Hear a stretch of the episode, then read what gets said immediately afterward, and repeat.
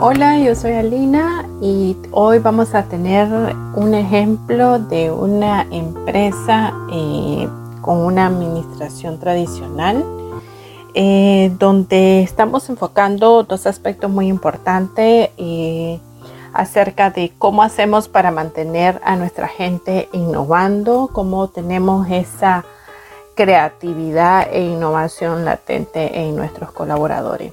Vamos a tratar de contarlo a manera de historia. Eh, cómo, logramos nosotros identificar eh, el área de mejora dentro de esta compañía. Por obvias razones, pues no vamos a dar el nombre. Eh, uno de los grandes detonantes que inhiben la creatividad y la innovación son los trabajos con horarios inflexibles y sin espacios de sociabilización. Entonces se nos pidió que detectáramos cuáles eran las causas del problema y cómo podíamos dar nosotros eh, cierta solución eh, a, estas, a estas problemáticas que estaba teniendo la compañía. Eh, lo primero que hicimos para identificar todas esas problemáticas actuales fue utilizar, eh, por ejemplo, el diagrama de espinas, que es muy común utilizado en estos casos, que es causa y efecto, eh, y utilizamos el diagrama de Pareto.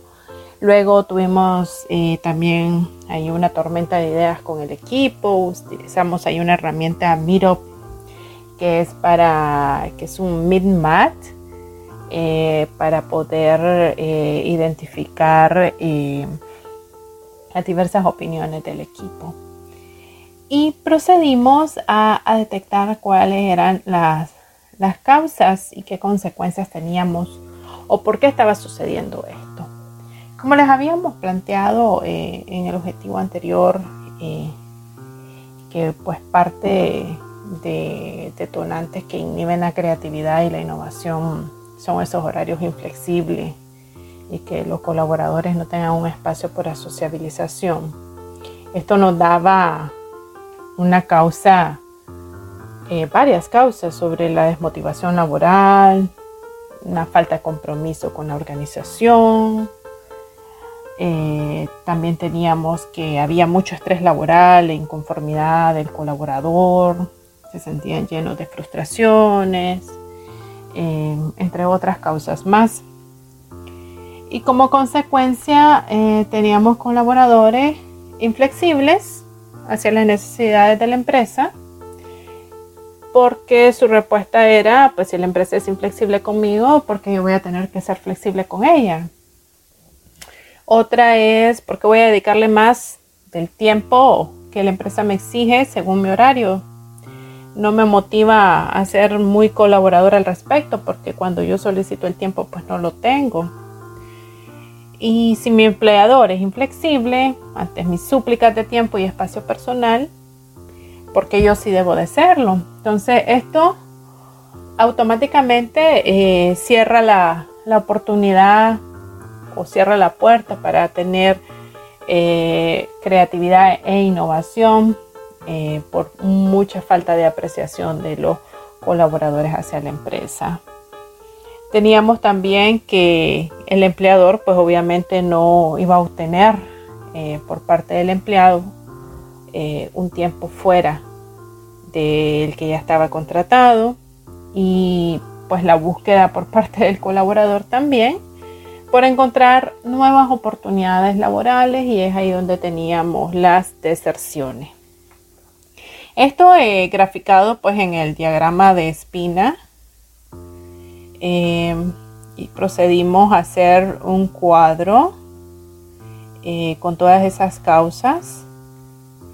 Y las fuimos ordenando y con la frecuencia que, nos fueron indicando cada uno de los eh, participantes del equipo al que estábamos analizando y fuimos eh, viendo aquí eh, cuáles eran las causas. Voy a leerles cuál era una de las, de las principales. Desmotivación laboral, estrés laboral, falta de compromiso, inflexibilidad del empleado, la deserción laboral, cierran oportunidad de la innovación por falta de apreciación. Entonces teníamos una lista de causas y las frecuencias eh, que cada uno de ellos lo manifestaba.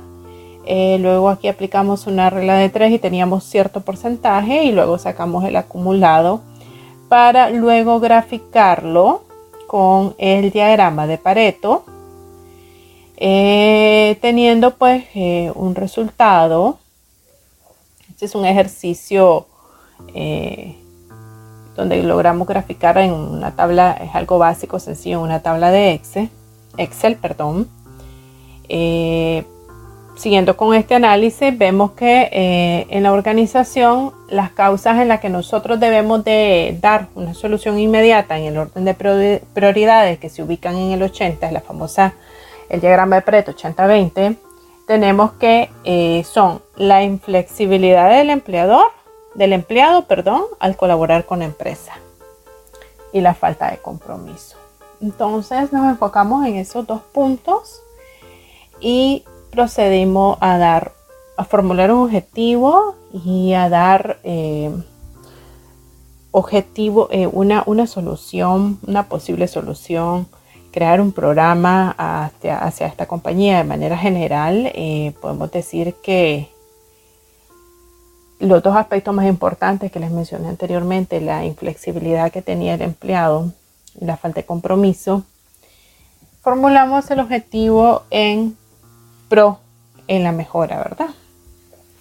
Crear una cultura organizacional incluyente, activa y participativa donde sus deberes y derechos sean respetados bajo el programa Juntos Hacemos Más. Entonces decidimos crear eh, como el inicio, crear una campaña interna para mejorar eh, estos dos, estos problemas pues que que, estábamos, que estamos teniendo y que tratamos de ir mejorando dentro de esta compañía. Y establecimos eh, una serie de objetivos SMART para que la compañía, ya sabemos que los objetivos SMART deben de ser reales, eh, que sean posibles de hacer, eh, que sean asequibles. Y pues no trato de definir el concepto de SMART, sino que me voy a ir directo a, a lo que definimos. Por ejemplo, proveer a nuestros colaboradores de mejores condiciones laborales y tener más flexibilidad en el tema de horarios y permisos ante estas situaciones adversas que ellos puedan tener en su momento. Sobre todo el espacio para sociabilizar dentro de la compañía. A veces no, no tenemos ese tiempo de compartir y que es muy necesario desconectarnos un poco para seguir con mayor impulso. Eh, tenemos también garantizar los permisos de emergencia cuando el colaborador los gestione y los justifique, flexibilizando así el horario contra resultados proyectados mensualmente, no enfocarnos tanto si trabajaste 48 horas laborales, sino realmente el rendimiento del colaborador.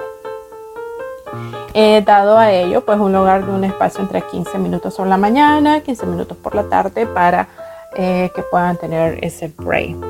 Eh, crear una zona de esparcimiento confortable, eh, donde los colaboradores puedan disfrutar de un café y sociabilizar.